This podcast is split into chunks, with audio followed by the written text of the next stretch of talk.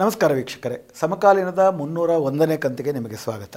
ಕಳೆದ ಒಂದು ಎರಡು ಮೂರು ವರ್ಷಗಳಿಂದ ಮತ್ತು ಮೊನ್ನೆ ಕೆಂಪುಕೋಟೆಯ ಭಾಷಣದಲ್ಲೂ ಕೂಡ ಪ್ರಧಾನಮಂತ್ರಿ ಮೋದಿ ಅವರು ಘೋಷಿಸ್ತಿರುವಂಥ ಒಂದು ಅಂಶ ಏನಪ್ಪ ಅಂತಂದ್ರೆ, ಮುಂದಿನ ಐದು ವರ್ಷಗಳಲ್ಲಿ ಅದರಲ್ಲೂ ತಾನು ಮೂರನೇ ಬಾರಿ ಪ್ರಧಾನಮಂತ್ರಿಯಾಗಿ ಅಧಿಕಾರ ಸ್ವೀಕರಿಸಿದಾಗ ಇಡೀ ದೇಶಕ್ಕೆ ನಾನು ಭರವಸೆ ಕೊಡ್ತೀನಿ, ಭಾರತ ಜಗತ್ತಿನಲ್ಲೇ ಮೂರನೇ ಅತಿದೊಡ್ಡ ಆರ್ಥಿಕತೆಯಾಗಿ ಹೊರಹೊಮ್ಮುತ್ತೆ. ಆ ಭರವಸೆಯನ್ನು ನಾನು ನಿಮಗೆ ಕೊಡ್ತೀನಿ ಅಂತ ಅಂದ್ಬಿಟ್ಟು ಹೇಳ್ತಾ ಇದ್ದಾರೆ. ಮೊನ್ನೆ ಪ್ರಗತಿ ಮೈದಾನದಲ್ಲಿ ಅವರು ಹೊಸದಾಗಿ ಅದನ್ನು ಪುನರ್ ನವೀಕರಣ ಆದದ್ದನ್ನು ಉದ್ಘಾಟನೆ ಮಾಡಬೇಕಾದ್ರೆ ಮತ್ತು ಕೆಂಪುಕೋಟೆ ಭಾಷಣದಲ್ಲೂ ಕೂಡ ಇದೇ ಅದರ ಒತ್ತಿತ್ತು. ಇದರಲ್ಲಿ ದೇಶ ಮೂರನೇ ಅತಿ ದೊಡ್ಡ ಆರ್ಥಿಕತೆ ಆಗುತ್ತೆ ಎನ್ನುವುದಕ್ಕಿಂತ ಹೆಚ್ಚಾಗಿ ತನ್ನ ನೇತೃತ್ವದಲ್ಲಿ ಬಿ ಜೆ ಪಿ ಸರ್ಕಾರದ ಕಾರಣಕ್ಕಾಗಿ ಭಾರತ ಮೂರನೇ ಅತಿ ದೊಡ್ಡ ಆರ್ಥಿಕತೆ ಆಗುತ್ತೆ.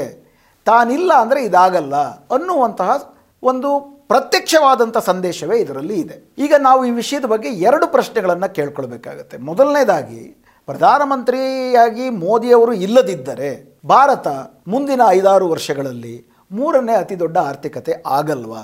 ಅಷ್ಟು ಮಾತ್ರ ಅಲ್ಲ, ಇವತ್ತು ಐ ಎಂ ಎಫ್ ಮಾಡಿರುವಂತಹ ಒಂದು ಇಂಟರ್ನ್ಯಾಷನಲ್ ಮಾನಿಟರಿ ಫಂಡ್ ಮಾಡಿರುವ ಅಂದಾಜಿನ ಪ್ರಕಾರ ಜಗತ್ತಿನ ಪ್ರಗತಿಯ ಗತಿ ಹೀಗೆ ಇದ್ದರೆ ಬೇರೆ ಬೇರೆ ದೇಶಗಳ ಪ್ರಗತಿಯ ಗತಿ ಹೀಗೆ ಇದ್ದು, ನಮ್ಮ ದೇಶದ ಭಾರತದ ಪ್ರಗತಿಯ ಗತಿಯು ಹೀಗೆ ಇದ್ದರೆ ಎರಡು ಸಾವಿರದ ನಲವತ್ತೇಳರ ಹೊತ್ತಿಗೆ ಭಾರತ ಎರಡನೇ ಅತಿ ದೊಡ್ಡ ಆರ್ಥಿಕತೆ ಆಗುತ್ತೆ ಹಾಗೂ ಜಗತ್ತು ಹೀಗೆ ಇದ್ದರೆ ಈ ಜಗತ್ತು ಇದ್ದರೆ ಎರಡು ಸಾವಿರದ ಎಪ್ಪತ್ತೈದರ ವೇಳೆಗೆ ಭಾರತ ಮೊದಲನೇ ಆರ್ಥಿಕತೆ ಆಗುವಂತಹ ಸಾಧ್ಯತೆಯೂ ಇದೆ ಅಂತಂದ್ಬಿಟ್ಟು ಈಗಾಗಲೇ ಹೇಳಿದ್ದಾರೆ. ಇದರ ಹಿಂದೆ ಎರಡು ಸಾವಿರದ ಹನ್ನೆರಡರಲ್ಲೇ ಇದೇ ಐ ಎಂ ಎಫ್ ಹೇಳಿದ್ದೇನಪ್ಪ ಅಂತಂದರೆ, ಎರಡು ಸಾವಿರದ ಇಪ್ಪತ್ತೇಳರ ವೇಳೆಗೆ ಭಾರತ ಜಗತ್ತಿನ ಮೂರನೇ ದೊಡ್ಡ ಆರ್ಥಿಕತೆ ಆಗುತ್ತೆ ಅಂತಲೂ ಕೂಡ ಹೇಳಿದರು. ಆಗ ಮೋದಿಯವರು ಪ್ರಧಾನಮಂತ್ರಿ ಆಗುವಂತಹ ಯಾವ ಸಾಧ್ಯತೆಗಳು ಜಗತ್ತಿನಲ್ಲಿರಲಿಲ್ಲ, ಐ ಎಂ ಎಫ್ಗಂತೂ ಗೊತ್ತಿರಲಿಲ್ಲ.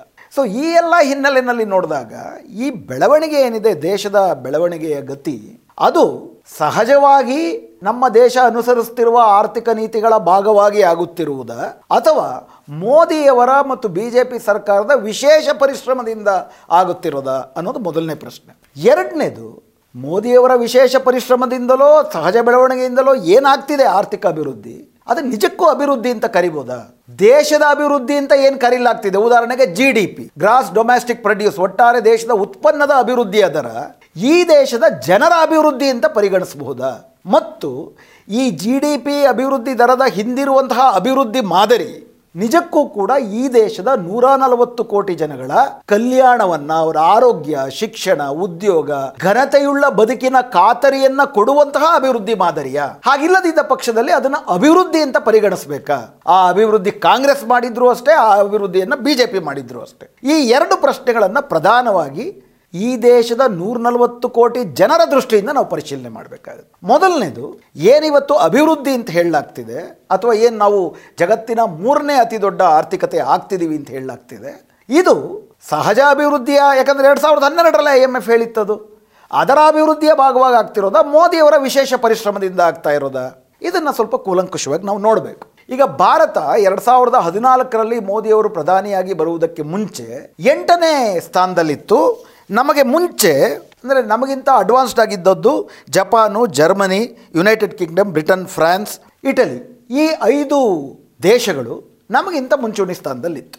ಈಗ ನಾವು ಈ ಐದೂ ದೇಶಗಳನ್ನು ಕೂಡ ಹಿಂದಿಕ್ಕಿ ಎರಡು ಸಾವಿರದ ಇಪ್ಪತ್ತೇಳರಲ್ಲಿ ಮೂರನೇ ಸ್ಥಾನಕ್ಕೆ ಬರ್ತೀವಿ ಅಂತ ಹೇಳಲಾಗ್ತಿದೆ. ಈಗ ನಿಮ್ಮ ಪರದೆಯ ಮೇಲೆ ಎರಡು ಸಾವಿರದ ನಾಲ್ಕರಿಂದ ಎರಡು ಸಾವಿರದ ಇಪ್ಪತ್ತೇಳರ ತನಕ ನಮ್ಮ ದೇಶದಲ್ಲಿ ಜಿ ಡಿ ಪಿ ಹೇಗೆ ಅಭಿವೃದ್ಧಿಗೊಳ್ತು ಅನ್ನುವಂತಹ ಒಂದು ತುಲನಾತ್ಮಕವಾದಂಥ ಒಂದು ಪಟ್ಟಿ ಬರುತ್ತೆ. ದಯವಿಟ್ಟು ಅದನ್ನು ನೀವು ಗಮನಿಸ್ರಿ. ಉದಾಹರಣೆಗೆ, ಎರಡು ಸಾವಿರದ ನಾಲ್ಕರಲ್ಲಿ ನಮ್ಮ ದೇಶದ ಒಟ್ಟಾರೆ ಜಿ ಡಿ ಪಿ ಏಳ್ನೂರ ಇಪ್ಪತ್ತೆರಡು ಬಿಲಿಯನ್ ಡಾಲರ್ ಇತ್ತು. ಈಗ ಒಂದು ಬಿಲಿಯನ್ ಡಾಲರ್ ಅಂದರೆ ನೂರು ಕೋಟಿ. ಸಾವಿರ ಬಿಲಿಯನ್ ಡಾಲರ್ಗೆ ಒಂದು ಟ್ರಿಲಿಯನ್ ಡಾಲರ್, ಒಂದು ಟ್ರಿಲಿಯನ್ ಅಂತ ಹೇಳ್ತಾರೆ. ಈಗ ಎರಡು ಸಾವಿರದ ನಾಲ್ಕರಲ್ಲಿ ನಮ್ಮ ಆರ್ಥಿಕತೆ ಒಂದು ಟ್ರಿಲಿಯನ್ ಡಾಲರ್ಗಿಂತ ಕಡಿಮೆ ಇತ್ತು. ಏಳ್ನೂರ ಇಪ್ಪತ್ತೆರಡು ಬಿಲಿಯನ್ ಡಾಲರ್ ಇತ್ತು. ಎರಡು ಸಾವಿರದ ಹದಿನಾಲ್ಕರಲ್ಲಿ, ಆಗ ನೀವು ಎರಡು ಸಾವಿರದ ನಾಲ್ಕರಲ್ಲೇ ಜಪಾನ್ದು ನೋಡಿದ್ರೆ ನಮಗಿಂತ ಅವರು ಹಲವಾರು ಪಟ್ಟು ಹೆಚ್ಚಿದ್ರು. ನಾಲ್ಕು ಸಾವಿರದ ಎಂಟುನೂರ ತೊಂಬತ್ಮೂರು ಅಂದರೆ ನಮಗಿಂತ ಆರು ಪಟ್ಟು ಜಾಸ್ತಿ ಇದ್ರು. ಜರ್ಮನಿ ಎರಡು ಸಾವಿರದ ಎಂಟುನೂರ ಹದಿಮೂರು ಬಿಲಿಯನ್ ಅಂದರೆ ಎರಡು ಪಾಯಿಂಟ್ ಎಂಟು ಟ್ರಿಲಿಯನ್. ಯು ಕೆ ಎರಡು ಪಾಯಿಂಟ್ ನಾಲ್ಕು ಟ್ರಿಲಿಯನ್ ಎರಡು ಸಾವಿರದ ನಾಲ್ಕರಲ್ಲಿ. ಅಂದರೆ ನಮಗಿಂತ ಅವರು ನಾಲ್ಕೈದು ಪಟ್ಟು ಜಾಸ್ತಿ ಇದ್ರು. ಎರಡು ಸಾವಿರದ ಹದಿನಾಲ್ಕಕ್ಕೆ ಬರೋ ಅಷ್ಟರಲ್ಲಿ ಏನಾಗುತ್ತೆ? ಏಳ್ನೂರ ಇಪ್ಪತ್ತೆರಡು ಬಿಲಿಯನ್ ಡಾಲರ್ ಮಾತ್ರ ಇದ್ದಂಥ ನಮ್ಮ ದೇಶದ ಆರ್ಥಿಕತೆ. ಎರಡು ಸಾವಿರದ ಹದಿನಾಲ್ಕರಲ್ಲಿ ಎರಡು ಸಾವಿರದ ಮೂವತ್ತೊಂಬತ್ತು ಟ್ರಿಲಿಯನ್ ಡಾಲರ್ ಅಂದರೆ ಎರಡು ಟ್ರಿಲಿಯನ್ ಡಾಲರ್ಗಿಂತ ಜಾಸ್ತಿ ಆಗುತ್ತೆ. ಅಂದರೆ ಏಳ್ನೂರ ಇಪ್ಪತ್ತೆರಡರಿಂದ ಎರಡು ಸಾವಿರದ ಮೂವ ಮೂವತ್ತೊಂಬತ್ತು ಅಂತಂದರೆ ಸುಮಾರು ಎರಡೂವರೆ ಪಟ್ಟು ಜಾಸ್ತಿ ಆಗುತ್ತೆ ನಮ್ಮ ದೇಶದ ಅಭಿವೃದ್ಧಿ ಜಿ ಡಿ ಪಿ ಒಟ್ಟಾರೆಯಾಗಿ. ಎರಡೂವರೆ ಪಟ್ಟು ಜಾಸ್ತಿ ಆಗುತ್ತೆ. ಇನ್ನು ಎರಡು ಸಾವಿರದ ಹದಿನಾಲ್ಕರಿಂದ ಎರಡು ಸಾವಿರದ ಇಪ್ಪತ್ತ್ಮೂರರ ನಡುವೆ ನಮ್ಮ ಅಭಿವೃದ್ಧಿ ದರವನ್ನು ನೋಡಿದ್ರೆ ನಿಮ್ಮ ಪರದೆಯ ಮೇಲೆ ಬರುತ್ತೆ. ಎರಡು ಸಾವಿರದ ಮೂವತ್ತೊಂಬತ್ತು ಇದ್ದದ್ದು ನಮ್ಮ ದೇಶದ ಎರಡು ಪ, ಎರಡು ಟ್ರಿಲಿಯನ್ ಡಾಲರ್ ಅಂತ ಇಟ್ಕೊಂಡ್ರೆ ಮೂರು ಪಾಯಿಂಟ್ ಏಳು ಟ್ರಿಲಿಯನ್ ಡಾಲರ್ ಆಗುತ್ತೆ. ಅಂದರೆ ಎರಡು ಸಾವಿರದ ನಾಲ್ಕರಿಂದ ಎರಡು ಸಾವಿರದ ಹದಿನಾಲ್ಕರಲ್ಲಿ ಎರಡೂವರೆ ಪಟ್ಟು ಜಾಸ್ತಿ ಆದರೆ ಎರಡು ಸಾವಿರದ ಮೂವತ್ತೊಂಬತ್ತರಿಂದ ಮೂರು ಸಾವಿರದ, ಎರಡು ಸಾವಿರದ ಹದಿನಾಲ್ಕರಿಂದ ಎರಡು ಸಾವಿರದ ಇಪ್ಪತ್ತ್ಮೂರರ ನಡುವೆ ನಾವು ಎರಡೂವರೆ ಪಟ್ಟಲ್ಲ ಜಾಸ್ತಿ ಆಗಿದ್ದು ಬರೀ ಎಂಬತ್ತ್ಮೂರು ಪರ್ಸೆಂಟ್ ಅಂದರೆ ಒಂದು ಪಟ್ಟಿಗಿಂತ ಕಡಿಮೆ. ಅಷ್ಟು ಕಡಿಮೆ ನಾವು ಬೆಳೆದಿದ್ದೀವಿ. ಅಂದರೆ ಎರಡು ಸಾವಿರದ ಹದಿನಾಲ್ಕರಿಂದ ಎರಡು ಸಾವಿರದ ಹದಿನಾಲ್ಕರ ನಡುವೆ ಯಾವ ವೇಗದಲ್ಲಿ ನಮ್ಮ ಜಿ ಡಿ ಪಿ ಬೆಳೀತು, ಅವಾಗ ಏಯ್ಟ್ ಪರ್ಸೆಂಟ್ ಗ್ರೋತ್ ರೇಟ್ ಅಂತೆಲ್ಲ ಕರಿತಾ ಇದ್ದರು ಆ ವೇಗದಲ್ಲಿ ಬೆಳೆದಿಲ್ಲ ಎರಡು ಸಾವಿರದ ಹದಿನಾಲ್ಕು, ಎರಡು ಸಾವಿರದ ಇಪ್ಪತ್ತ್ಮೂರರಲ್ಲಿ ಜಿ ಡಿ ಪಿ ಗ್ರೋತ್ ರೇಟ್ನೇ ಇಟ್ಕೊಂಡು ನಾವು ಮಾತಾಡೋದಾದರೆ, ಎರಡು ಸಾವಿರದ ಹದಿನೈದರಿಂದ ನಿರಂತರವಾಗಿ ನಮ್ಮ ಜಿ ಡಿ ಪಿ ಅದರ ಹಿಂದೆ, ಎರಡು ಸಾವಿರದ ಎಂಟರಿಂದ ನೀವು ನೋಡಿದ್ರೆ ಸರಾಸರಿ ಏಳರಿಂದ ಎಂಟು ಪರ್ಸೆಂಟು ಗ್ರೋತ್ ರೇಟು ಅದನ್ನು ನಾವು ಹೆಮ್ಮೆ ಪಡಬೇಕಾ? ಅದು ಎಂಥ ಗ್ರೋತ್ ರೇಟ್ ಆಮೇಲೆ ಮಾತಾಡೋಣ. ಬಟ್ ಬರೀ G D P growth rate ಅಂತ ಇಟ್ಕೊಂಡ್ರೆ ಏಳರಿಂದ ಎಂಟು ಪರ್ಸೆಂಟ್ ಆದರೆ ಎರಡು ಸಾವಿರದ ಹದಿನೈದರ ನಂತರದಲ್ಲಿ, ಎರಡು ಸಾವಿರದ ಹದಿನೈದರಲ್ಲೇ ನಮ್ಮದು ಎಂಟರಿಂದ ಆರು ಪರ್ಸೆಂಟ್ ಅದಾದ ಮೇಲೆ ಎರಡು ಸಾವಿರದ ಹದಿನಾರರಲ್ಲಿ ಡಿಮಾನಿಟೈಸೇಷನ್ ಮಾಡಿದ್ರು. ಡಿಮಾನಿಟೈಸ್ ಅಂದರೆ ನೋಟು ನಿಷೇಧ. ನೋಟು ನಿಷೇಧ ಮಾಡಿದ ತಕ್ಷಣ ಅನಾರ್ಗನೈಸ್ಡ್, ಅಸಂಘಟಿತ ಕ್ಷೇತ್ರದ ಒಟ್ಟಾರೆ ಉದ್ದಿಮೆಗಳು ಕುಸಿದು ಬಿದ್ದವು ಬೀದಿ ವ್ಯಾಪಾರಿಗಳು ಕುಸಿದು ಬಿದ್ದರು ಕೃಷಿ ಎಕ್ಕುಟ್ಟೋಯ್ತು. ಇವತ್ತಿಗೂ ಕೂಡ ನಾವು ಚೇತರಿಸ್ಕೊಂಡಿಲ್ಲ, ಎರಡರಿಂದ ಮೂರು ಪರ್ಸೆಂಟ್ ಜಿ ಡಿ ಪಿ ಕುಸಿದು ಬಿತ್ತು. ಇದರಿಂದಾಗಿ ದಿಢೀರನೆ ನಮ್ಮ ಗ್ರೋತ್ ರೇಟ್ ಅನ್ನುವಂಥದ್ದು ಐದು ಪರ್ಸೆಂಟ್ಗಳಿತ್ತು ಅದಾದ ಇನ್ನು ಆರು ತಿಂಗಳಿಲ್ಲ ಜಿ ಎಸ್ ಟಿ ಬಂತು. ಜಿ ಎಸ್ ಟಿ ಮಾಡಿರೋ ಹೇರಾಫೇರಿ ಕಾರಣಕ್ಕೆ ಅದು ಬರೀ ನಾಲ್ಕೂವರೆ ಪರ್ಸೆಂಟ್ಗಳಿತ್ತು ನಮ್ಮದು ಒಟ್ಟಾರೆ ಅಭಿವೃದ್ಧಿ ದರ. ಎರಡು ಸಾವಿರದ ಹತ್ತೊಂಬತ್ತಕ್ಕೆ ಬರೋದಾದರೆ ಸತತವಾಗಿ ನಾಲ್ಕೈದು ವರ್ಷಗಳಿಂದ ನಿರಂತರವಾಗಿ ನಮ್ಮ ಅಭಿವೃದ್ಧಿ ದರ ಕುಸಿತ ಬಂತು. ನಾಲ್ಕೂವರೆ ಅಷ್ಟೊತ್ತಿಗಿತ್ತು. ಯಾವಾಗ? ಕೋವಿಡ್ಗೆ ಮುಂಚೆ. ಎರಡು ಸಾವಿರದ ಇಪ್ಪತ್ತಕ್ಕೆ ಮುಂಚೆ. ಎರಡು ಸಾವಿರದ ಇಪ್ಪತ್ತು, ಇಪ್ಪತ್ತೊಂದರಲ್ಲಂತೂ ಅಭಿವೃದ್ಧಿ ಬಿಡ್ರಿ ಇದ್ದಿದ್ದು ಕೂಡ ಕುಸಿತು. ಸುಮಾರು ಇಪ್ಪತ್ತೇಳು ಪರ್ಸೆಂಟ್ ಕಾಂಟ್ರಾಕ್ಷನ್ ಆಯಿತು ಅಂತ ಹೇಳ್ತಾರೆ ಅವಾಗ. ಅಂದರೆ ಮೋದಿಯವರ ಅವಧಿನಲ್ಲಿ ನಮ್ಮ ಜಿ ಡಿ ಪಿ ಅಭಿವೃದ್ಧಿ ದರ ಮೋದಿ ಪೂರ್ವದ ಯು ಪಿ ಎ ಅವಧಿಗೆ ಹೋಲಿಸಿದ್ರೆ ಅಭಿವೃದ್ಧಿಯ ವೇಗದ ದರ ಮೊದಲಿಗಿಂತ ಕುಸಿತ ಬಂದಿದ್ದು ಮಾತ್ರ ಅಲ್ಲ, ಅದಕ್ಕೆ ಪ್ರಧಾನವಾದಂಥ ಕಾರಣ ಮೋದಿಯವರ ಆರ್ಥಿಕ ನೀತಿಗಳು. ನಾನು ಹೇಳ್ತಿರೋದು ಕೋವಿಡ್ಗೆ ಮುಂಚೆ. ಕೋವಿಡ್ ಮೋದಿಯವರ ಕೈನಲ್ಲಿಲ್ಲ ಬಿಟ್ಟಾಕಣ. ಬಟ್ ಲಾಕ್ಡೌನ್ ಮಾಡದೇ ಇರೋದು ಅವ್ರ ಕೈನಲ್ಲಿತ್ತು. ಯಾವುದೇ ಪೂರ್ವಾಪರ ವಿವೇಚನೆ ಇಲ್ಲದಂಥ ಮಾಡಿದಂಥ ಲಾಕ್ಡೌನು ಕೂಡ ಒಟ್ಟಾರೆ ನಮ್ಮ ಆರ್ಥಿಕತೆಯನ್ನು ಕುಸಿದು ಬಿತ್ತು ಒಟ್ಟಾರೆ demonetisation G S T lockdown ಇವೆಲ್ಲವೂ ಕೂಡ ಮೋದಿ ಸೃಷ್ಟಿ ಮಾಡಿದಂಥ ಮೋದಿ ಸರ್ಕಾರ ಸೃಷ್ಟಿ ಮಾಡಿದಂಥ ಅವಘಡಗಳು. ಅದರಿಂದಾಗಿ ನಮ್ಮ G D P growth rate ಕುಸಿದು ಬಿತ್ತು ಆ ಕಾರಣಕ್ಕಾಗೇ ಮೋದಿಯವರ ಅವಧಿಗೆ ಮುಂಚೆ ನೀವು ನೋಡಿದ್ರೆ ಗ್ರೋತ್ ರೇಟ್ ಏನಿತ್ತು? ಎಂಟು ಪರ್ಸೆಂಟು ಅಥವಾ ಒಟ್ಟಾರೆ ಹತ್ತು ವರ್ಷದಲ್ಲಿ ನಾವು ಎರಡೂವರೆ ಪಟ್ಟು ಜಾಸ್ತಿ ಆದ್ವಿ ಜಿ ಡಿ ಪಿ ಅದು ಕೇವಲ ಎಂಬತ್ತ್ಮೂರು ಪರ್ಸೆಂಟಿಗೆ ಬಂತು. ಎರಡು ಸಾವಿರದ ಇಪ್ಪತ್ತ್ಮೂರರಿಂದ ಎರಡು ಸಾವಿರದ ಇಪ್ಪತ್ತೇಳಕ್ಕೆ ನೋಡಿದ್ರೆ ಮೂರು ಸಾವಿರದ ಅಂದರೆ ಮೂರು ಪಾಯಿಂಟ್ ಏಳು ಟ್ರಿಲಿಯನ್ ಡಾಲರ್ ಆಗಿರೋದು. ಐ ಎಂ ಎಫ್ನ ಎಕ್ಸ್ಪೆಕ್ಟೇಷನ್ ಎಷ್ಟಪ್ಪ ಅಂದರೆ ಐದು ಪಾಯಿಂಟ್ ಒಂದು ಟ್ರಿಲಿಯನ್ ಡಾಲರ್ ಆಗ್ತೀವಿ. ಅಂದರೆ ಮೂವತ್ತೇಳು ಪರ್ಸೆಂಟ್ ಮಾತ್ರ ಜಾಸ್ತಿ ಆಗುತ್ತೆ. ಅಂದರೆ ಸೊನ್ನೆ ಪಾಯಿಂಟ್ ಮೂರು ಪರ್ಸೆಂಟು ಯು ಪಿ ಎ ಅವಧಿನಲ್ಲಿ ಎರಡೂವರೆ ಪಟ್ಟು. ಅಂದರೆ ಒಟ್ಟಾರೆ ನೀವು ಒಂದು ಇನ್ನೂರು ಪರ್ಸೆಂಟು ಅಂತ ಇಟ್ಕೊಳ್ರಿ. ಇನ್ನೂರು ಪರ್ಸೆಂಟು ಯು ಪಿ ಅವಧಿನಲ್ಲಿ ಜಾಸ್ತಿ ಆಗಿದೆ ಜಿ ಡಿ ಪಿ ಆ ಇನ್ನೂರು ಪರ್ಸೆಂಟ್ ಇದ್ದಿದ್ದು ಎರಡು ಸಾವಿರದ ಹದಿನಾಲ್ಕರಿಂದ ಎರಡು ಸಾವಿರದ ಇಪ್ಪತ್ತ್ಮೂರು ಮೋದಿ ಅವಧಿನಲ್ಲಿ ಇನ್ನೂರು ಪರ್ಸೆಂಟ್ ಇದ್ದಿದ್ದು ಎಂಬತ್ತ್ಮೂರು ಪರ್ಸೆಂಟ್ ಆಯಿತು. ಎರಡು ಸಾವಿರದ ಇಪ್ಪತ್ತ್ಮೂರರಿಂದ ಎರಡು ಸಾವಿರದ ಇಪ್ಪತ್ತೇಳು ಹೋಲಿಸಿದ್ರೆ ಅದು ಕೇವಲ ಮೂವತ್ತೇಳು ಪರ್ಸೆಂಟ್ ಗೆಳಿತಿದೆ. ಹೀಗಾಗಿ ಬರೀ ನಮ್ಮ ದೇಶವನ್ನೇ ಇಟ್ಕೊಂಡು ನೋಡಿದ್ರೆ ನಮ್ಮ ದೇಶದ ಅಭಿವೃದ್ಧಿ ದರ ಮೋದಿಯವರ ಕಾಲದಲ್ಲಿ ತೀವ್ರವಾಗಿ ಕುಸಿದಿದೆ. ಅದಕ್ಕೆ ನೇರವಾಗಿ ಕಾರಣ ಮೋದಿಯವರ ವಿವೇಚನಾರಹಿತವಾದಂಥ ಅವಿವೇಕಿ ಆರ್ಥಿಕ ಕ್ರಮಗಳು. ಆದರೆ ವಿಷಯ ಏನಪ್ಪ ಅಂದರೆ ಇಷ್ಟು ಇದ್ದರೂ ಕೂಡ ಭಾರತ ಮೂರನೇ ಸ್ಥಾನಕ್ಕೆ ಬರುತ್ತೆ. ಭಾರತ ಎರಡು ಸಾವಿರದ ಇಪ್ಪತ್ತೇಳರಲ್ಲಿ Japan, Germany U K France, Italy ಎಲ್ಲವನ್ನೂ ಹಿಂದಾಕಿ ಮೂರನೇ ಸ್ಥಾನಕ್ಕೆ ಬರುತ್ತೆ. ಹಾಗಾದ್ರೆ ಏನಿದು ಪವಾಡ? ಪವಾಡ ಏನಪ್ಪ ಅಂತಂದರೆ ಇತರ ದೇಶಗಳಿಗೆ ಹೋಲಿಸ್ಬೇಕಾದ್ರೆ ನಿಮ್ಮ ಅಭಿವೃದ್ಧಿ ದರ ಕಡಿಮೆ ಇರ್ಬೋದು. ಬೇರೆ ದೇಶಗಳ ಅಭಿವೃದ್ಧಿ ದರ ನಿಮಗಿಂತ ಕಡಿಮೆ ಇದ್ದರೆ ನೀವು ಅವ್ರಿಗಿಂತ ಮುಂದಿರ್ತೀರಿ. ಅಷ್ಟೇ ಅದರ ಸಾರಾಂಶ. ಈ ಬೇರೆ ದೇಶಗಳ ಅಭಿವೃದ್ಧಿ ದರ ಯಾಕೆ ಕಡಿಮೆ ಆಗಿದೆ? ಉದಾಹರಣೆಗೆ ಎರಡು ಸಾವಿರದ ನಾಲ್ಕರಿಂದ ಎರಡು ಸಾವಿರದ ಹದಿನಾಲ್ಕರ ನಡುವೆ ನೋಡಿದ್ರೆ Japan, Germany U K France, Italy ಇವುಗಳ ಒಟ್ಟಾರೆ ಗ್ರೋತ್ ರೇಟ್ ಎಷ್ಟಪ್ಪ ಅಂತಂದರೆ ಎರಡು ಸಾವಿರದ ನಾಲ್ಕು, ಎರಡು ಸಾವಿರದ ಹದಿನಾಲ್ಕರ ನಡುವೆ ಜಿ ಡಿ ಪಿಯ ಗ್ರೋತ್ ರೇಟು ಯು ಕೆದು ಬರೀ ಮೂರು ಪರ್ಸೆಂಟು ಫ್ರಾನ್ಸ್ದು ಎರಡು ಪರ್ಸೆಂಟು, ರಷ್ಯಾದು ಒಂದು percent. ಇಟಲಿನಲ್ಲಿ G D P growth rate ಆಗಲೇ ಇಲ್ಲ, ಬ್ರೆಜಿಲ್ನಲ್ಲಿ ಕಾಂಟ್ರಾಕ್ಷನ್ ಹದಿನೈದು ಪರ್ಸೆಂಟ್ ಆಯಿತು. ಇದಕ್ಕೆ ಪ್ರಧಾನವಾದಂಥ ಕಾರಣ ಏನಪ್ಪ ಅಂತಂದರೆ, ಇದರಲ್ಲೂ ಯುರೋಪಿನ ಈ ದೇಶಗಳು ಮತ್ತು ಬ್ರೆಜಿಲ್ ಇವುಗಳು ಅತ್ಯಂತ ದೊಡ್ಡ ಮಟ್ಟದಲ್ಲಿ ಆರ್ಥಿಕ ಕುಸಿತವನ್ನು ಕಾಣುವುದಕ್ಕೆ ಕಾರಣ ಏನಪ್ಪ ಅಂದರೆ, ಎರಡು ಸಾವಿರದ ಎಂಟರಲ್ಲಿ ಇಡೀ ಜಗತ್ತನ್ನೇ ಆವರಿಸಿದಂಥ ಹಣಕಾಸು ಬಿಕ್ಕಟ್ಟು. ಅಮೇರಿಕದಲ್ಲಿ ಶುರುವಾದಂಥ ಆ ದೊಡ್ಡ ಆರ್ಥಿಕ ಕುಸಿತ, ಹಣಕಾಸು ಎಕಾನಮಿ ಏನಿದೆ, ಅದೇನೊಂದು ಅಮೇರಿಕಾದಿಂದ ಪ್ರಾರಂಭವಾದಂಥ ಆ ಮಾರ್ಟ್ಗೇಜ್ ಕ್ರೈಸಿಸ್ ಅಂತ ಏನು ಕರೀತಾರೆ, ಅದಕ್ಕೆ ಬ್ಯಾಂಕ್ಗಳು ಸಾಲ ಕೊಟ್ಟಿದ್ವು, ಸಾಲ ಕೊಟ್ಟು ಬ್ಯಾಂಕ್ಗಳು ಕುಸಿದು ಬಿದ್ವು, ಆ ಬ್ಯಾಂಕ್ಗಳನ್ನ ಆಧರಿಸಿದಂಥ ಗ್ರಾಹಕರು ಕುಸಿದು ಬಿದ್ದರು, ಅದರಿಂದ ಸಾಲ ಇಸ್ಕೊಂಡಂಥ ದೇಶಗಳು ಕುಸಿದು ಬಿದ್ವು. ಹೀಗಾಗಿ ಅದೊಂಥರ ಚೈನ್ ಎಫೆಕ್ಟ್ ಆಗಿ ಯಾವ್ಯಾವ ದೇಶದ ಹಣಕಾಸು ಆರ್ಥಿಕತೆ, ವಿಶೇಷವಾಗಿ ಬ್ಯಾಂಕು ಮತ್ತು ನಾನ್ ಬ್ಯಾಂಕಿಂಗ್ ಸೆಕ್ಟರು ಸಂಪೂರ್ಣವಾಗಿ ಪ್ರೈವೇಟೈಸ್ ಆಗಿತ್ತು ಮತ್ತು ಗ್ಲೋಬಲೈಸ್ ಆಗಿತ್ತು. ಅಂದರೆ ವ್ಯವಹಾರಗಳು ಖಾಸಗೀಕರಣಗೊಂಡು ಬ್ಯಾಂಕಿನ ವ್ಯವಹಾರಗಳು ಜಾಗತೀಕರಣಗೊಂಡಿತ್ತು. ಈ ಜಾಗತಿಕ ಬಿಕ್ಕಟ್ಟಿಗೆ ಬಹಳ ಬೇಗ ಪಕ್ಕಾಗಿ ಆ ದೇಶಗಳ ಆರ್ಥಿಕತೆ ದಿವಾಳಿ ಎದ್ದೋದು. ನಮ್ಮ ದೇಶದಲ್ಲಿ ಈ ಹಣಕಾಸು ಆರ್ಥಿಕ ವ್ಯವಸ್ಥೆಯ ಬಿಕ್ಕಟ್ಟು ಅಷ್ಟಾಗಲಿಲ್ಲ ಅದಕ್ಕೆ ಏಕೈಕ ಕಾರಣ ಏನಪ್ಪ ಅಂತಂದರೆ ನಮ್ಮ ಫೈನಾನ್ಷಿಯಲ್ ಸೆಕ್ಟರ್ ಹಣಕಾಸು ವಲಯ ಅಷ್ಟರ ಮಟ್ಟಿಗೆ ಎರಡು ಸಾವಿರದ ಎಂಟರ ವೇಳೆಗೆ ಇವತ್ತಾಗಿರೋಷ್ಟು ಖಾಸಗೀಕರಣವೂಗೊಂಡಿರಲಿಲ್ಲ, ಗ್ಲೋಬಲೈಸ್ ಕೂಡ ಆಗಿರಲಿಲ್ಲ. ಹೀಗಾಗಿ ಜಾಗತಿಕ ಮಟ್ಟದಲ್ಲಿ ಬಂದಂಥ ಆ ಬಿಕ್ಕಟ್ಟು ಯಾರ್ಯಾರು ಜಾಗತೀಕರಣಕ್ಕೆ ತೆಕ್ಕೊಂಡಿದ್ರೋ, ಯಾರ್ಯಾರು ಖಾಸಗೀಕರಣಕ್ಕೆ ತೆಕ್ಕೊಂಡಿದ್ರೋ, ಆ ದೇಶಗಳನ್ನ ಸರ್ವನಾಶ ಮಾಡ್ದಂಗೆ ನಮ್ಮನ್ನದು ಮಾಡಲಿಲ್ಲ. ಹಂಗೆ ಮಾಡದಂತೆ ನಮ್ಮ ದೇಶವನ್ನು ತಡೆಗಟ್ಟಿದ್ದು ಮೋದಿ ಪೂರ್ವದಲ್ಲಿ ಕಾಂಗ್ರೆಸ್ ಮೇಲೆ ಒತ್ತಡವನ್ನು ಹಾಕಿ ಈ ದೇಶದ ಹಣಕಾಸು ವಲಯದ ಕಾರ್ಮಿಕರು ಹಣಕಾಸು ವಲಯದ ನೌಕರರು, ಸಿಬ್ಬಂದಿಗಳು ಮತ್ತು ಈ ದೇಶದ ಜನ ಈ ದೇಶವನ್ನು ಈ ದೇಶದ ಆಸಕ್ತಿಗಳಿಗಾಗಿ ಕಟ್ಟಬೇಕು, ಜಾಗತೀಕರಣ ಕೂಡದು ಅಂತ ಮಾಡಿದಂಥ ಹೋರಾಟದ ಕಾರಣಕ್ಕಾಗಿ. ಇಲ್ಲ ಅಂದರೆ ಎರಡು ಸಾವಿರದ ಎಂಟರಲ್ಲೇ ನಾವು ಬರ್ಬಾದಾಗೋಗ್ತಿದ್ವಿ ಆದರೆ ಎರಡು ಸಾವಿರದ ಎಂಟರಲ್ಲಿ ಅಂದರೆ ಕಾಂಗ್ರೆಸ್ ಸರ್ಕಾರ ಇದ್ದಾಗಲೇ ಹಣಕಾಸು ವಲಯವನ್ನು ಸಂಪೂರ್ಣವಾಗಿ ಖಾಸಗೀಕರಣ ಮತ್ತು ಜಾಗತೀಕರಣಕ್ಕೆ ಮುಕ್ತಗೊಳಿಸುವಂತಹ ಕಾರ್ಯಕ್ರಮಗಳು ಪ್ರಾರಂಭ ಆಗಿತ್ತು.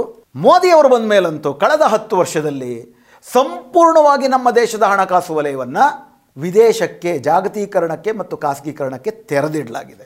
ಈಗ ಇನ್ನೊಮ್ಮೆ ಏನಾದರೂ ಆ ಥರ ಹಣಕಾಸು ಬಿಕ್ಕಟ್ಟಾದರೆ ನಮ್ಮ ದೇಶ ಇತರ ದೇಶಗಳಿಗಿಂತ ಇನ್ನೂ ಹೆಚ್ಚಿನ ದೊಡ್ಡ ಪೆಟ್ಟು ಬೆಳೆಯುತ್ತೆ ಜಿ ಡಿ ಪಿ ಅಭಿವೃದ್ಧಿ ಎನ್ನುವುದೇ ಆಗುವುದಿಲ್ಲ. ಸೊ ಹೀಗಾಗಿ ವಿಷಯ ಏನಪ್ಪ ಅಂತಂದರೆ ಈ ಒಂದು ಜಾಗತಿಕ ಕಾರಣಗಳಿಗಾಗಿ ಮೋ ಮೋದಿಯೇತರ ಕಾರಣಕ್ಕಾಗಿ ಅಥವಾ ಮೋದಿಯವರು ಇವತ್ತೇನು ಆರ್ಥಿಕ ನೀತಿ ಅನುಸರಿಸ್ತಿದ್ದಾರೆ ಅದಕ್ಕೆ ತದ್ವಿರುದ್ಧವಾದಂಥ ಕಾರಣಗಳಿಗಾಗಿ ಭಾರತ ತನ್ನಂತೆ ತಾನೇ ಮೂರನೇ ಸ್ಥಾನಕ್ಕೆ ಬಂದಿದೆ. ಅದಕ್ಕೆ ಮೋದಿಯವರೂ ಕಾರಣ ಅಲ್ಲ. ಮೋದಿಯವರ ಸ್ಥಾನದಲ್ಲಿ ಮನಮೋಹನ್ ಸಿಂಗು, ನಾನು, ನೀವು ಯಾರಿದ್ದರೂ ಕೂಡ ತನ್ನಂತೆ ತಾನೇ. ಅಂದರೆ ಈಗ ನನಗೆ ಐವತ್ತಾರು ವರ್ಷ. ಇನ್ನು ಹತ್ತು ವರ್ಷ ಆದಮೇಲೆ ನನಗೊಂದು ಅರವತ್ತಾರು ವರ್ಷ ಆಗುತ್ತೆ ಅಂತಂದರೆ ಅದಕ್ಕೆ ನಂದೇನು ಹಿರಿಮೆ ಇರಲ್ಲ. ಕಾಲ ಹತ್ತು ವರ್ಷ ಆಯಿತು, ನನಗೂ ಹತ್ತು ವರ್ಷ ಆಯಿತು ಅಷ್ಟೇ. ಉದಾಹರಣೆಗೆ ಅದೇ ರೀತಿಯೇ ಜಿ ಟ್ವೆಂಟಿನಲ್ಲಿ ಅಧ್ಯಕ್ಷರಾಗಿದ್ದಾರೆ ಈಗ ಮೋದಿಯವರು. ಮೋದಿಯವರ ಕಾರಣಕ್ಕೆ ಅವರು ಜಿ ಇಪ್ಪತ್ತಕ್ಕೆ ಅಧ್ಯಕ್ಷರಾದದ್ದಲ್ಲ. ಜಿ ಇಪ್ಪತ್ತರ ರೊಟೀನ್ ರೊಟೀನಾಗಿ ಬರುತ್ತೆ. ಪ್ರತಿಯೊಂದು ದೇಶಕ್ಕೆ ಮುಂದೆ, ಮುಂದಿನ ವರ್ಷ ಬ್ರೆಜಿಲ್ನವ್ರು ಆಗ್ತಾರೆ. ಬ್ರೆಜಿಲ್ನ ಪ್ರಧಾನಮಂತ್ರಿ ಯಾ, ಅಧ್ಯಕ್ಷರು ಯಾರೇ ಆಗಿದ್ದರೂ ಅವರು ಜಿ ಟ್ವೆಂಟಿ ಅಧ್ಯಕ್ಷರಾಗ್ತಾರೆ. ಅದೇ ಥರ ನಮ್ಮ ದೇಶದಲ್ಲಿ ಈ ವರ್ಷ ಯಾರು ಪ್ರಧಾನಮಂತ್ರಿ ಆಗಿದ್ದಿದ್ರು ಕೂಡ ಅವರು ಜಿ ಟ್ವೆಂಟಿ ಅಧ್ಯಕ್ಷರಾಗಿರ್ತಿದ್ರು. ಅದೇ ರೀತಿ ಈ ಆರ್ಥಿಕತೆ ಒಂದು ನಿರ್ದಿಷ್ಟವಾದಂಥ ರೀತಿಯಲ್ಲಿ ನಡ್ಕೊಂಬಂದು ಅದರಲ್ಲೂ ವಿಶೇಷವಾಗಿ ಎರಡು ಸಾವಿರದ ಎಂಟರ ಕ್ರೈಸಿಸ್ನಲ್ಲಿ ನಾವು ಬಲಿಯಾಗದೇ ಇದ್ದಂಥ ಕಾರಣಕ್ಕೆ ಎರಡು ಸಾವಿರದ ಹನ್ನೆರಡರಲ್ಲೇ ಎ ಎಂ ಎಫ್ನವರು ಎರಡು ಸಾವಿರದ ಇಪ್ಪತ್ತೇಳರಲ್ಲಿ ನಾವು ಮೂರನೇ ಆರ್ಥಿಕತೆ ಆಗಿರ್ತೀವಿ ಅಂತ ಹೇಳಿದ್ರು, ಆ ಕಡೆಗೆ ಹೋಗ್ತಿದ್ವಿ. ಇನ್ಫ್ಯಾಕ್ಟ್ ಡಿಮಾನಿಟೈಸೇಷನ್ ಆಗಿರಲಿಲ್ಲ ಅಂದರೆ, ನೋಟು ನಿಷೇಧ ಆಗಿರಲಿಲ್ಲ ಅಂತಂದರೆ ಹೇರಾಪೇರಿ ಜಿ ಎಸ್ ಟಿ ಆಗಿರಲಿಲ್ಲ ಅಂದರೆ, ಕೋವಿಡ್ನ ನಿರ್ವಹಣೆಯಲ್ಲಿ ತೋರಿಸಿದಂಥ ಅವಿವೇಕಿ ಲಾಕ್ಡೌನ್ ವ್ಯವ, ನೀತಿಗಳನ್ನು ಅನುಸರಿಸಿರಲಿಲ್ಲ ಅಂತಂದರೆ, ನಮ್ಮ ದೇಶ ಬಹಳ ಬೇಗನೆ ಮೂರನೇ ಸ್ಥಾನಕ್ಕೆ ಬರ್ತಿತ್ತು. ಅಷ್ಟು ಮಾತ್ರ ಅಲ್ಲ. ಈಗ ಇನ್ನೇನು ಹೇಳ್ತಿದ್ದಾರೆ? ಮೂರನೇ ಸ್ಥಾನದಲ್ಲಲ್ಲ ಮೋದಿಯವರಿದ್ದರೆ ನಾವು ಎರಡನೇ ಸ್ಥಾನದಲ್ಲಲ್ಲ ಒಂದನೇ ಸ್ಥಾನಕ್ಕೆ ಬಂದ್ಬಿಡ್ತೀವಿ ಅಂತ ಹೇಳ್ತಿದ್ರು. ಈ ಥರ ಬಾಯಿಗೆ ಬಂದಂಗೆ ಮಾತಾಡ್ತಾರೆ. ಅದರಲ್ಲೂ ಕೂಡ ಬಿ ಜೆ ಪಿಯ ಹಾಲಿ ಕರ್ನಾಟಕದ ಅಧ್ಯಕ್ಷರಾಗಿದ್ದಾರಲ್ಲ ನಳಿನ್ ಕುಮಾರ್ ಕಟೀಲ್ ಅವರು ಆ ರೀತಿ ಬಾಯಿಗೆ ಬಂದಂಗೆ ಮಾತಾಡ್ತಾರೆ. ಅವ್ರು ಒಂದು ಕಡೆ ಕೇರಳದಲ್ಲಿ ಹೋಗಿ ಭಾಷಣ ಮಾಡ್ತಾ, ಇವತ್ತು ಒಂದು ಡಾಲರ್ಗೆ ಎಂಬತ್ತೈದು ರೂಪಾಯಿ ಇದೆ. ಮೋದಿಯವರು ಮತ್ತೊಮ್ಮೆ ಅಧಿಕಾರಕ್ಕೆ ಬಂದರೆ ಹದಿನೈದು ಡಾಲರ್ಗೆ ಒಂದು ರೂಪಾಯಿ ಆಗುವಂತೆ ಮಾಡ್ತಾರೆ ಅಂತೆಲ್ಲ ಮಾತಾಡ ಬಾಯಿಗೆ ಬಂದಂಗೆ ಮಾತಾಡಿದ್ರು. ಇನ್ಫ್ಯಾಕ್ಟ್ ಅವ್ರಂಗೆ ಭಾಷಣ ಮಾಡಿದ್ದನ್ನು ಕೇರಳದ ಬಿ ಜೆ ಪಿ ಅವರು ಅನುವಾದ ಮಾಡ್ತಿದ್ದ ಮನುಷ್ಯ ಅನುವಾದ ಮಾಡಲಿಲ್ಲ, ನಿಲ್ಲಿಸ್ಬಿಟ್ಟ. ಯಾಕಂದರೆ ಕೇರಳದ ಜನ ಸ್ವಲ್ಪ ಬುದ್ಧಿವಂತರು. ಹಿಂಗೆ ಇವ್ರು ಮಾತಾಡ್ತಿದ್ದಾರೆ ಅಂದರೆ ಆತನ ಗೌರವ ಹೋಗುತ್ತೆ ಅಂತ ನಿಲ್ಲಿಸ್ಬಿಟ್ಟಿದ್ರು. ಹದಿನೈದು ಡಾಲರ್ಗೆ ಒಂದು ರೂಪಾಯಿ ಆಗೋದಿರಲಿ, ದಿನೇ ದಿನೇ ದಿನೇ ದಿನೇ ಡಾಲರ್ ಎದುರು ನಾವು ಮಂಡಿಯೂರಿ ಮಲಗ್ತಾ ಇದ್ದೀವಿ ಎಂಬತ್ನಾಲ್ಕು ರೂಪಾಯಿ ಆಗಿದೆ ಇವತ್ತು. ಎಕ್ಸ್ಚೇಂಜ್ ರೇಟ್ ಎನಿವೆ ವಿಷಯ ಏನಪ್ಪ ಅಂತಂದರೆ ನಮಗಿಂತ ನೀವು ಎರಡು ಸಾವಿರದ ಇಪ್ಪತ್ತೇಳರಲ್ಲೂ ಕೂಡ ಈ ವಿಷಯ ಏನಪ್ಪ ಅಂದರೆ ನೂರು ರೂಪಾಯಿ ಇದ್ದಂಥ ನೂರು ಕೋಟಿ ಇದ್ದಂಥ ಒಂದು ಆರ್ಥಿಕತೆ ನೂರಹತ್ತು ಕೋಟಿ ಆಗೋದು ಸ್ವಲ್ಪ ಸುಲಭ. ಹತ್ತು ಕೋಟಿ ಜಾಸ್ತಿ ಆದರೆ ಹತ್ತು ಪರ್ಸೆಂಟ್ ಗ್ರೋತ್ ರೇಟ್ ಅಂತ ಆಗುತ್ತೆ. ಆದರೆ ಸಾವಿರ ಕೋಟಿ ಇರುವಂಥ ಒಂದು ಆರ್ಥಿಕತೆ, ಹತ್ತು ಕೋಟಿ ಜಾಸ್ತಿ ಆದರೂ ಸಾವಿರದ ಕೋಟಿನಲ್ಲಿ ಹತ್ತು ಕೋಟಿ ಜಾಸ್ತಿ ಆದರೆ ಅದು ಬರೀ ಒಂದು ಪರ್ಸೆಂಟ್ ಆಗುತ್ತೆ. ಆ ರೀತಿ ನಿಮ್ಮ ಡಿನಾಮಿನೇಟರ್ ಅಂದರೆ ವಾಲ್ಯೂಮ್ ಜಾಸ್ತಿ ಆದಷ್ಟು ಕೂಡ ಬೆಳವಣಿಗೆಯ ಗತಿ ಸಣ್ಣ ಆರ್ಥಿಕತೆಗಳು ಬೆಳೆದಂತೆ ದೊಡ್ಡ ದೊಡ್ಡ ಆರ್ಥಿಕತೆಗಳು ಆ ವೇಗದಲ್ಲಿ ಬೆಳೆಯೋದಿಲ್ಲ. ಆದರೆ ಆ ದೊಡ್ಡ ಆರ್ಥಿಕತೆಗಳು ಯಾವ ಮಟ್ಟಕ್ಕಿದೆ? ಉದಾಹರಣೆಗೆ ಎರಡು ಸಾವಿರದ ಇಪ್ಪತ್ತೇಳರಲ್ಲೂ ಕೂಡ ಭಾರತದ ಒಟ್ಟಾರೆ ನಮ್ಮ ಜಿ ಡಿ ಪಿ ಐದು ಟ್ರಿಲಿಯನ್ ಡಾಲರ್ ಇರುತ್ತೆ. ಆಗ ಎರಡನೇ ಸ್ಥಾನದಲ್ಲಿರೋ ಚೈನಾದ ಆರ್ಥಿಕತೆ ಇಪ್ಪತ್ತೈದು ಟ್ರಿಲಿಯನ್ ಡಾಲರ್ ಒಂದನೇ ಸ್ಥಾನದಲ್ಲಿರೋ ಯು ಎಸ್ನ ಆರ್ಥಿಕತೆ ಮೂವತ್ತೊಂದು ಟ್ರಿಲಿಯನ್ ಡಾಲರ್ ಅಂದರೆ ಇಪ್ಪತ್ತೇಳನೇ, ಎರಡು ಸಾವಿರದ ಇಪ್ಪತ್ತೇಳನೇ ಇಸ್ವಿಗೂ ನಮಗಿಂತ ಐದು ಪಟ್ಟು ಚೈನಾ ಮುಂದಿರು ಮುಂದಿರುತ್ತೆ, ನಮಗಿಂತ ಆರು ಪಟ್ಟು ಅಮೇರಿಕ ಮುಂದಿರುತ್ತೆ. ಅದನ್ನು ಮೀರಿ ಹೋಗುವಂಥದ್ದಕ್ಕೆ ಅಂದರೆ ಇದೇ ವೇಗದಲ್ಲಿ ಹೋಗಬೇಕಾ, ಇದೇ ಆರ್ಥಿಕತೆಯ ವೇಗ ಅನ್ನೋ ಬೇರೆ ಪ್ರಶ್ನೆ ಅವೆಲ್ಲವೂ ಕೂಡ. ಈ ರೀತಿ ಅವಿವೇಕದ ಕ್ರಮಗಳಿಂದ ಸಾಧ್ಯ ಇಲ್ಲ. ಇದು ಒಂದು ವಿಧಾನ. ಸೊ, ಮೊದಲನೇದು, ಇವತ್ತು ನಾವು ಮೂರನೇ ಆರ್ಥಿಕತೆ ಆಗುವುದಕ್ಕೆ ಕಾರಣ ಮೋದಿಯವರಲ್ಲ, ಮೋದಿಯವರ ಸ್ಥಾನದಲ್ಲಿ ಯಾರೇ ಇದ್ದರೂ ಕೂಡ ಭಾರತ ಸಹಜವಾಗಿಯೇ ತಾನು ಅನುಸರಿಸ್ತಿರುವಂಥ ಆರ್ಥಿಕ ನೀತಿ ಮತ್ತು ಎರಡು ಸಾವಿರದ ಎಂಟರಲ್ಲಿ ಈ ದೇಶದ ಜನರ ಹೋರಾಟಗಳ ಕಾರಣಕ್ಕಾಗಿ ಏನು ಹಣಕಾಸು ಬಿಕ್ಕಟ್ಟಿನಿಂದ ಬಚಾವಾದ್ವಿ ಎರಡು ಸಾವಿರದ ಎಂಟರಲ್ಲಿ. ಅದಕ್ಕೆ ಕಾಂಗ್ರೆಸ್ಸು ಕಾರಣ ಅಲ್ಲ ಬಿ ಜೆ ಪಿನೂ ಕಾರಣ ಅಲ್ಲ, ಈ ದೇಶದ ಜನರ ಹೋರಾಟ ಕಾರಣ. ಆ ಕಾರಣಕ್ಕಾಗಿ ನಾವು ಬೇರೆ ದೇಶಗಳು ಹಿಂದೆ ಬಿದ್ದಿದ್ದಾವೆ, ನಾವು ಇದ್ದಿದ್ದರಲ್ಲಿ ಉತ್ತಮ ಸ್ಥಿತಿನಲ್ಲಿದ್ದೀವಿ. ಆ ಕಾರಣಕ್ಕೆ ಯಾರೇ ಪ್ರಧಾನಮಂತ್ರಿ ಆಗಿದ್ದಿದ್ದರೂ ನಾವು ಮೂರನೇ ಸ್ಥಾನದಲ್ಲಿ ಇರ್ತಿದ್ವಿ ಮೂರನೇ ಸ್ಥಾನದಿಂದ ಎರಡು ಮತ್ತು ಒಂದನೇ ಸ್ಥಾನಕ್ಕೆ ಹೋಗೋದು ಹುಡುಗಾಟದ ವಿಷಯ ಅಲ್ಲ. ಯಾಕಂದರೆ ನಮಗಿಂದ ಐದು ಪಟ್ಟು, ಆರು ಪಟ್ಟು ಹೆಚ್ಚಿನ ಆರ್ಥಿಕತೆ ಹೊಂದಿರೋರು ಇದ್ದಾರೆ. ಇವೆಲ್ಲ ಒಂದಾದರೆ ಇದನ್ನು ನೀವು ಅಭಿವೃದ್ಧಿ ಅಂತ ಕರಿಬೋದಾ? ಮೊದಲನೇದಾಗಿ, ನಾವು ನೂರ ನಲವತ್ತು ಕೋಟಿ ಜನ ಬೃಹತ್ ಜನಸಂಖ್ಯೆ, ಪ್ರಪಂಚದಲ್ಲೇ ಮೊದಲನೇ ಜನಸಂಖ್ಯೆ. ಈ ನೂರ ನಲವತ್ತು ಕೋಟಿ ಜನರು ಕೂಡ ದಿನ ಊಟ ಮಾಡ್ತಾರೆ. ದಿನ ಏನೋ ಖರೀದಿ ಮಾಡ್ತಾರೆ. ಇದರಲ್ಲೊಂದು ಇಪ್ಪತ್ತ್ ಮೂವತ್ತು ಕೋಟಿ ಜನ ಮಿಡ್ಲ್ ಕ್ಲಾಸ್ ಜನ ಇದ್ದಾರೆ ಅವರೊಂದು ಇಪ್ಪತ್ತ್ ಮೂವತ್ತು ಕೋಟಿ ಅಂತಂದರೆ ಇಡೀ ಯುರೋಪಿನ ಜನಸಂಖ್ಯೆ, ಹಂಗೆ ನೋಡೋದಾದರೆ. ಮಿಕ್ಕಿದ ಯುರೋಪಿನ ಜನ ದೇಶಗಳು ಈಗ ಯು ಕೆ ಪಾಕೆ ಅವುಗಳೆಲ್ಲ ಹಿಡಿದ್ರೆ ಮೂರು ಕೋಟಿ, ನಾಲ್ಕು ಕೋಟಿ, ಐದು ಕೋಟಿ. ನಮ್ಮ ಉತ್ತರ ಪ್ರದೇಶವೇ ಯುರೋಪಿನ ಹಲವಾರು ದೇಶಗಳಿಗಿಂತ ದೊಡ್ಡ ದೊಡ್ಡ ದೇಶಗಳಾಗಿರ್ತವೆ. ಅಂದರೆ ನಮ್ಮ ಗ್ರಾಹಕರು ಈ ದೇಶದ ಖರೀದಿ ಮಾಡುವಂತಹ ಒಟ್ಟು ಮಾರುಕಟ್ಟೆ ವಿಶಾಲವಾದದ್ದು, ಬೃಹತ್ತಾದದ್ದು. ನಮ್ಮ ಆ ರೀತಿ ತಲಾವಾರು ಆದಾಯ ಕಡಿಮೆ ಇದ್ದರೂ ನಮ್ಮ ವಿಶಾಲತೆಯ ಕಾರಣಕ್ಕಾಗೇ ನಾವು ಎರಡನೇದು ಮೂರನೇದು ಆಗ್ಬಿ, ಮೂರನೇದು ಆಗ್ಬಿಡ್ತೀವಿ ನಾವು. ಸೊ ಈ ಕಾರಣಕ್ಕಾಗಿ ಅದರಲ್ಲೂ ತನ್ನಂತೆ ತಾನೇ ದೊಡ್ಡ ಮಹತ್ವ ಇಲ್ಲ. ವಿಷಯ ಏನಪ್ಪ ಅಂದರೆ per capita G D P ಎಷ್ಟು ಅನ್ನೋದು ತುಂಬ ಮುಖ್ಯವಾದಂಥ ಪ್ರಶ್ನೆ. ಅದರಲ್ಲಿ ಅಡಕವಾಗುತ್ತೆ, ನಿಜಕ್ಕೂ ಕೂಡ ಅಭಿವೃದ್ಧಿಯ ದರ ಎಷ್ಟು ಅನ್ನೋಂಥದ್ದು. ನೀವು ಆ ರೀತಿ ಪರ್ ಕ್ಯಾಪಿಟ ಅಂದರೆ, ನಿಮ್ಮ ಒಟ್ಟಾರೆ, ನಿಮ್ಮ ಜಿ ಡಿ ಪಿ ಹಾಗೂ ಅದನ್ನು ಜನಸಂಖ್ಯೆಯಿಂದ ಭಾಗಿಸಿದ್ರೆ ಎಷ್ಟಾಗುತ್ತೆ ತಲಾವಾರಿ ಜಿ ಡಿ ಪಿ ಅನ್ನುವಂಥದ್ದು ನಿಮ್ಮ ನಿಜವಾದ ಪರಿಸ್ಥಿತಿ ಏನು ಅನ್ನೋದನ್ನು ಸೂಚಿಸುತ್ತೆ. ಉದಾಹರಣೆಗೆ ನಿಮ್ಮ ಪರದೆಯ ಮೇಲೆ ಬರುತ್ತೆ. ಎರಡು ಸಾವಿರದ ಇಪ್ಪತ್ತೈದರಲ್ಲಿ ನಮ್ಮ per capita G D P ಎಷ್ಟಿರುತ್ತೆ? Per capita G D P ಅಮೇರಿಕಾದು ಐವತ್ತೇಳು ಸಾವಿರ ಡಾಲರ್, ರಷ್ಯಾದು ಇಪ್ಪತ್ತಾರು ಸಾವಿರ ಡಾಲರ್, ಬ್ರೆಜಿಲ್ದು ಹದಿಮೂರು ಸಾವಿರ ಡಾಲರ್, ಚೈನಾದು ಹನ್ನೆರಡು ಸಾವಿರದ ಏಳ್ನೂರ ಇಪ್ಪತ್ತು ಡಾಲರ್, ಇಂಡಿಯಾದು ಮೂರು ಸಾವಿರದ ಐದು ಡಾಲರ್. ಅಂದರೆ ಭಾರತದ ಎಕಾನಮಿ ಜಾಸ್ತಿ ಆಗ್ತಿರುವುದಕ್ಕೆ ಕಾರಣ ನಮ್ಮ ದೇಶದ ಬೃಹತ್ ಜನಸಂಖ್ಯೆ, ಈ ಜನಸಂಖ್ಯೆ ಖರೀದಿ ಮಾಡುತ್ತೆ. ನೂರ ನಲವತ್ತು ಕೋಟಿ ಜನ, ಅದರಲ್ಲಿ ಮೂವತ್ತು ಕೋಟಿ ಜನ ಇಡೀ ಯುರೋಪಿನ ಜನಸಂಖ್ಯೆ ಇರೋದ್ರಿಂದ ಮಿಡ್ಲ್ ಕ್ಲಾಸ್ ಇದೆ. ಇವರು ಬೇರೆಯವರ ಹತ್ರ ಕಿತ್ತು ಮಿಡ್ಲ್ ಕ್ಲಾಸ್ನ ಅದರಲ್ಲೂ ಒಂದು ಪರ್ಸೆಂಟ್ ಮಿಡ್ಲ್ ಕ್ಲಾಸ್ನ ಇನ್ನೂ ಹೆಚ್ಚು ಶ್ರೀಮಂತರನ್ನ ಮಾಡಿ, ವಿಷಯ ಏನು ಹೇಳ್ತಿದ್ದೇನೆ ನಮ್ಮ ದೇಶದ ಅಭಿವೃದ್ಧಿಯ ಚಾಲಕ ಶಕ್ತಿ, ಈ ದೇಶದ ನೂರ ನಲವತ್ತು ಕೋಟಿ ಜನ ಅಲ್ಲ ಒಂದು ಪರ್ಸೆಂಟ್ ಅಷ್ಟು ಜನ ಯಾರಿದ್ದಾರೆ, ಅವರು ದೊಡ್ಡ ದೊಡ್ಡ ಖರೀದಿ ಮಾಡ್ತಾರೆ. ಮನೆ ಖರೀದಿ ಮಾಡ್ತಾರೆ ವಿಲ್ಲಾಗಳು ಖರೀದಿ ಮಾಡ್ತಾರೆ ಎಸ್ ಯು ವಿ ಕಾರ್ಗಳು ಖರೀದಿ ಮಾಡ್ತಾರೆ. ಹಂಗೆ ನೀವು ನೋಡೋ, ನೋಡೋದಾದರೆ ಕೋವಿಡ್ ನಂತರದಲ್ಲಿ ನಮ್ಮ ಆರ್ಥಿಕ ಪುನಶ್ಚೇತನ ಗತಿ ಕೆ ಥರ ಇದೆ ಅಂತ ಹೇಳ್ತಾರೆ. ಕೆ ಅಂದರೆ ಕೆಲವು ಕ್ಷೇತ್ರಗಳು ಅಭಿವೃದ್ಧಿಯಾಗಿದ್ದಾವೆ ಕೆಲವು ಕ್ಷೇತ್ರಗಳು ಕುಸದೇ ಇದ್ದಾವೆ. ಸಾಮಾನ್ಯ ಜನರ ಆರ್ಥಿಕತೆ ಬರ್ಬಾದಾಗಿದೆ, ಮಧ್ಯಮ ವರ್ಗ ಮೇಲ್ಮಧ್ಯ ವರ್ಗದ್ದು ಜಾಸ್ತಿ ಆಗಿದೆ ಮತ್ತು ಅವ್ರ ಪ್ರಮಾಣ ಜಾಸ್ತಿ ಇದೆ, ಹೀಗಾಗಿ ನಮ್ಮ ಆರ್ಥಿಕತೆ ಜಾಸ್ತಿ ಆಗಿದೆ. ಆದರೆ ಇದನ್ನು ದೇಶದ ಅಭಿವೃದ್ಧಿ ಅಂತ ಹೆಂಗೆ ಹೇಳಕ್ಕೆ ಸಾಧ್ಯ? ಪರ್ ಕ್ಯಾಪಿಟ ಇನ್ಕಮ್ ಅಂತ ಒಂದು ನೀವು ಹಿಡಿದು ನೋಡೋದಾದರೆ. ಒಟ್ಟಾರೆ ನಮ್ಮ ದೇಶದ ಪ್ರತಿಯೊಬ್ಬರ ಖರೀದಿ ಸಾಮರ್ಥ್ಯ ಎಷ್ಟಿದೆ? ಕನ್ಸಂಪ್ಷನ್ ಎಕ್ಸ್ಪೆಂಡಿಚರ್ ಅಂದರೆ ಈ ದೇಶದ ನೂರ ನಲವತ್ತು ಕೋಟಿ ಜನರಲ್ಲಿ ಬಹುಸಂಖ್ಯಾತರಾಗಿರುವಂಥ ಬಡ ಮಧ್ಯಮ ವರ್ಗ ಸುಮಾರು ತೊಂಬತ್ತೈದು ಕೋಟಿ ಜನ, ಬಡವರು, ಕೆಳ ಮಧ್ಯಮ ವರ್ಗದವರು, ಅದರಲ್ಲಿ ವಿಶೇಷವಾಗಿ ಹೆಚ್ಚಿರುವ ದಲಿತರು, ಶೂದ್ರರು, ಇವರುಗಳು, ಒ ಬಿ ಸಿಗಳು ಎಷ್ಟು ಖರ್ಚು ಮಾಡ್ತಿದ್ದಾರೆ? ಪ್ರತಿ ಐದು ವರ್ಷಕ್ಕೊಂದ್ಸತಿ ಕನ್ಸಮೆಂಟ್ ಕನ್ಸಂಪ್ಷನ್ ಎಕ್ಸ್ಪೆಂಡಿಚರ್ ಸರ್ವೆ ಮಾಡ್ತಿದ್ರು. ಅಂದರೆ ಜನರು ತಮ್ಮ ಬಳಕೆಗಾಗಿ ಏನು ವೆಚ್ಚ ಮಾಡ್ತಾರೆ ಅನ್ನೋದರ ಒಂದು ಅಧ್ಯಯನ. ಎರಡು ಸಾವಿರದ ಹದಿನೆಂಟರಲ್ಲಿ ಮಾಡಿದಂಥ ಅಧ್ಯಯನದ ಪ್ರಕಾರ ನಮ್ಮ ದೇಶದ ತಲಾವಾರು ಕನ್ಸಂಪ್ಷನ್ ಎಕ್ಸ್ಪೆಂಡಿಚರ್ ಅಂದರೆ ಅಗತ್ಯಗಳಿಗಾಗಿ ಖರೀದಿ ಮಾಡುವಂತಹ ವೆಚ್ಚ ನಲವತ್ತು ವರ್ಷಗಳ ಹಿಂದೆ ಎಷ್ಟಿತ್ತೋ ಅಷ್ಟಕ್ಕೆ ಕುಸಿದಿದೆ. ದೇಶದ ಒಟ್ಟಾರೆ ಜಿ ಡಿ ಪಿ ಜಾಸ್ತಿಯಾಗಿದೆ ಈ ದೇಶದ ಬಹುಸಂಖ್ಯಾತರ ಅಭಿವೃ, ಗಳಿಕೆಯ ಸಾಮರ್ಥ್ಯ ಕುಸಿದಿದೆ. ಖರೀದಿ ಸಾಮರ್ಥ್ಯ ಕುಸಿದಿದೆ. ಆ ರೀತಿ ಖರೀದಿ ಸಾಮರ್ಥ್ಯ ಕುಸಿದಿದೆ ಅನ್ನೋ ಕಾರಣಕ್ಕೋಸ್ಕರ ಆ ವರದಿಯನ್ನೇ ಬ ಜಾರಿ ಮಾಡೋದಕ್ಕೆ, ಆ ವರದಿ ಬಹಿರಂಗ ಆಗೋದಕ್ಕೆ ಬಿಟ್ಬಿಟ್ರು. ಈಗ ಆ ಥರ ಸ್ಟ್ಯಾಟಿಸ್ಟಿಕ್ಸ್ ಡಿಪಾರ್ಟ್ಮೆಂಟಲ್ಲಿ ಇದ್ದವರು ತಮಗೆ ವ್ಯತಿರಿಕ್ತವಾದಂಥ ವರದಿಗಳು ಕೊಡ್ತಾರೆ ಅಂತೇಳಿ ಒಬ್ಬರನ್ನ ಸಸ್ಪೆಂಡ್ ಮಾಡಿದ್ದಾರೆ. ಕೆಲವು ವರದಿಗಳನ್ನ ತರಕ್ಕೆ ಬಿಡ್ತಿಲ್ಲ ಮೋದಿ ಸರ್ಕಾರ. ಅಂದರೆ ಡೇಟಾಗಳಲ್ಲೇ ದೊಡ್ಡ ರೀತಿಯ ಫಡ್ಜಿಗೆ ನಡೀತಾ ಇದೆ. ನಮ್ಮ ರ, ಮೋದಿಯವರ ಸರ್ಕಾರದಲ್ಲಿ ನಮ್ಮ ದೇಶ ಕೊಡ್ತಿರೋವಂಥ ಡೇಟಾಗಳನ್ನು ಯಾರೂ ನಂಬ್ತಿಲ್ಲ. ಹೀಗಾಗಿ ಪ್ರತಿಯೊಬ್ಬರು ತಮ್ಮದೇ ಖಾಸಗಿ ಸರ್ವೆಗಳನ್ನು ಇಟ್ಕೊಂಡಿದ್ದಾರೆ ಇವತ್ತು. ಯಾಕಂದರೆ ತಮಗೆ ಮೂಗಿನ ನೇರಕ್ಕೆ ಡೇಟಾಗಳನ್ನು ಕೊಡಲಿಲ್ಲ ಅಂತಂದರೆ ಡೇಟಾಗಳನ್ನೇ ಬದಲಾಯಿಸುವಂಥ ಸತ್ಯವನ್ನೇ ತಿರುಚುವಂಥ ಕ್ರಮವನ್ನು ಇವರು ಮಾಡ್ತಿದ್ದಾರೆ. ಹೀಗಾಗಿ ನಮ್ಮ ದೇಶದಲ್ಲಿ ಅಸಮಾನತೆ ಅಗಾಧವಾಗಿಬಿಟ್ಟಿದೆ ಈ ಅಭಿವೃದ್ಧಿ ಮಾದರಿಯಿಂದ.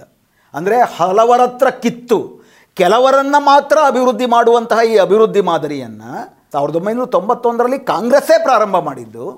ಅದನ್ನು ಮೋದಿಯವರ ಅವಧಿನಲ್ಲಿ ಇನ್ನೂ ಆಕ್ರಮಣಕಾರಿಯಾಗಿ ತೀವ್ರವಾಗಿ ಹೆಚ್ಚಿಸಲಾಗಿದೆ. ಹೀಗಾಗಿ ಕಳೆದ ಹತ್ತು ವರ್ಷದಲ್ಲಿ ಅಸಮಾನತೆ ಅಗಾಧವಾಗಿದೆ. ಒಂದು ಪರ್ಸೆಂಟಷ್ಟು ಜನರ ಹತ್ರ ಈ ದೇಶದ ಎಪ್ಪತ್ತ್ಮೂರು ಪರ್ಸೆಂಟ್ ಅಷ್ಟು ಸಂಪತ್ತಿದೆ. ಶೇಕಡ ಐವತ್ತರಷ್ಟು ಜನರು ತಳಹಂತದಲ್ಲಿರುವ ಶೇಕಡ ಐವತ್ತರಷ್ಟು ಜನರು ಕೇವಲ ಇಪ್ಪತ್ತ್ಮೂರು ಪರ್ಸೆಂಟ್ ಅಷ್ಟು ಸಂಪತ್ತಿನಲ್ಲಿ ಹಂಚ್ಕೊಂಡು ಬದುಕಬೇಕಾಗಿದೆ. ಸೊ ಹೀಗಾಗಿ ಇದು ಅಭಿವೃದ್ಧಿಯೇ ಅಲ್ಲ. ನಿಮ್ಮ ಜಿ ಡಿ ಪಿ ಏನು ಹೇಳುತ್ತೆ? ನೀವು ಮೂರನೇ ಸ್ಥಾನದಲ್ಲಿದ್ದರೇನು ಎರಡನೇ ಸ್ಥಾನದಲ್ಲಿದ್ದರೇನು ಒಂದನೇ ಸ್ಥಾನದಲ್ಲಿದ್ದರೇನು ಈ ದೇಶದ ನೂರ್ನಲವತ್ತು ಕೋಟಿ ಜನರ ಕನಿಷ್ಠ ಮಟ್ಟದ ಅಭಿವೃದ್ಧಿಯನ್ನು ಕೂಡ ಈ ಅಭಿವೃದ್ಧಿ ಮಾದರಿ ಸಾಧಿಸ್ತಾ ಇಲ್ಲ. ಹೀಗಾಗಿ ಬಿ ಜೆ ಪಿ ಮೂರನೇ ಸ್ಥಾನಕ್ಕೆ ಬಂತೋ, ಮೋದಿ ಕಾರಣಕ್ಕೆ ಬಂತೋ, ಮೋದಿ ಕಾರಣಕ್ಕೆ ಬಂದಿಲ್ಲ. ಬಟ್ ಅಲ್ಲಿ ಫುಲ್ ಸ್ಟಾಪ್ ಇಡೋಕ್ಕಾಗಲ್ಲ. ಈ ದೇಶ ಜಾಗತಿಕ ಅಭಿವೃದ್ಧಿಯ ಶ್ರೇಯಂ ಶ್ರೇಯಾಂಕಗಳಲ್ಲಿ ನಾವು ಮೂರನೇ ಸ್ಥಾನಕ್ಕೆ ಬಂದ್ವಿ ಎನ್ನುವಂಥದ್ದು ಮೋದಿಯ ಹೆಚ್ಚುಗಾರಿಕೆ ಅಲ್ಲ ಅಂತ ಹೇಳಿ ಇದು ಯಾರಿದ್ರೂ ಆಗ್ತಿತ್ತು ಅಂತ ಹೇಳಿ ಫುಲ್ ಸ್ಟಾಪ್ ಇಟ್ಟರೆ ಅದು ಪರಿಪೂರ್ಣವಾದಂಥ ಉತ್ತರ ಅಲ್ಲ. ಈ ರೀತಿ ಮೂರನೇ ಸ್ಥಾನಕ್ಕೆ ಬರುವುದಕ್ಕೆ ನಾವು ಅನುಸರಿಸ್ತಿರೋ ಅಭಿವೃದ್ಧಿ ಮಾದರಿ ಯಾವ ರೀತಿ ಮೊದಲು ಮತ್ತು ಎರಡನೇ ಅಥವಾ ನಾಲ್ಕು ಐದನೇ ಸ್ಥಾನದಲ್ಲಿ ಇರೋವಂಥ ದೇಶಗಳಲ್ಲಿ ಬಡವರಿಗೆ ಆ ದೇಶದಲ್ಲಿರುವಂಥ ಬಡ ಮಧ್ಯಮ ವರ್ಗದವ್ರಿಗೆ ಅನ್ಯಾಯವನ್ನು ಮಾಡಿದೆಯೋ, ಅದಕ್ಕಿಂತ ಹೆಚ್ಚಿನ ಅನ್ಯಾಯವನ್ನು ನೂರ ನಲವತ್ತು ಕೋಟಿ ಜನ, ವಿಶೇಷವಾಗಿ ನಲವತ್ತೈದು ಪರ್ಸೆಂಟ್ ಜನ ಏನು ಹಳ್ಳಿಗಾಡಲ್ಲಿ ಬದುಕ್ತಾರೆ, ನಗರದಲ್ಲಿ ಅತ್ಯಂತ ಅನಾಗರಿಕ ಬರ್ಬರ ವಾತಾವರಣದಲ್ಲಿ ನಲವತ್ತು ಪರ್ಸೆಂಟ್ ಜನ ನಗರ ಪ್ರದೇಶಕರು ಬದುಕ್ತಾರೆ, ಅವರ ಬದುಕನ್ನು ಸಂಪೂರ್ಣವಾಗಿ ಬರ್ಬಾದ್ ಮಾಡುವ ಅಭಿವೃದ್ಧಿ ಮಾದರಿ. ಹೀಗಾಗಿ ಇದು ಭಾರತದ ಜನರೂ ಕೂಡ ಏನೋ ನಾವು ಸಾಧಿಸ್ಬಿಟ್ವಿ ಅಂತ ಹೆಗ್ಗಳಿಕೆ ಅಂತ ಹೇಳಿಕೊಳ್ಳುವಂತಹ ಅಭಿವೃದ್ಧಿ ಅಲ್ಲ.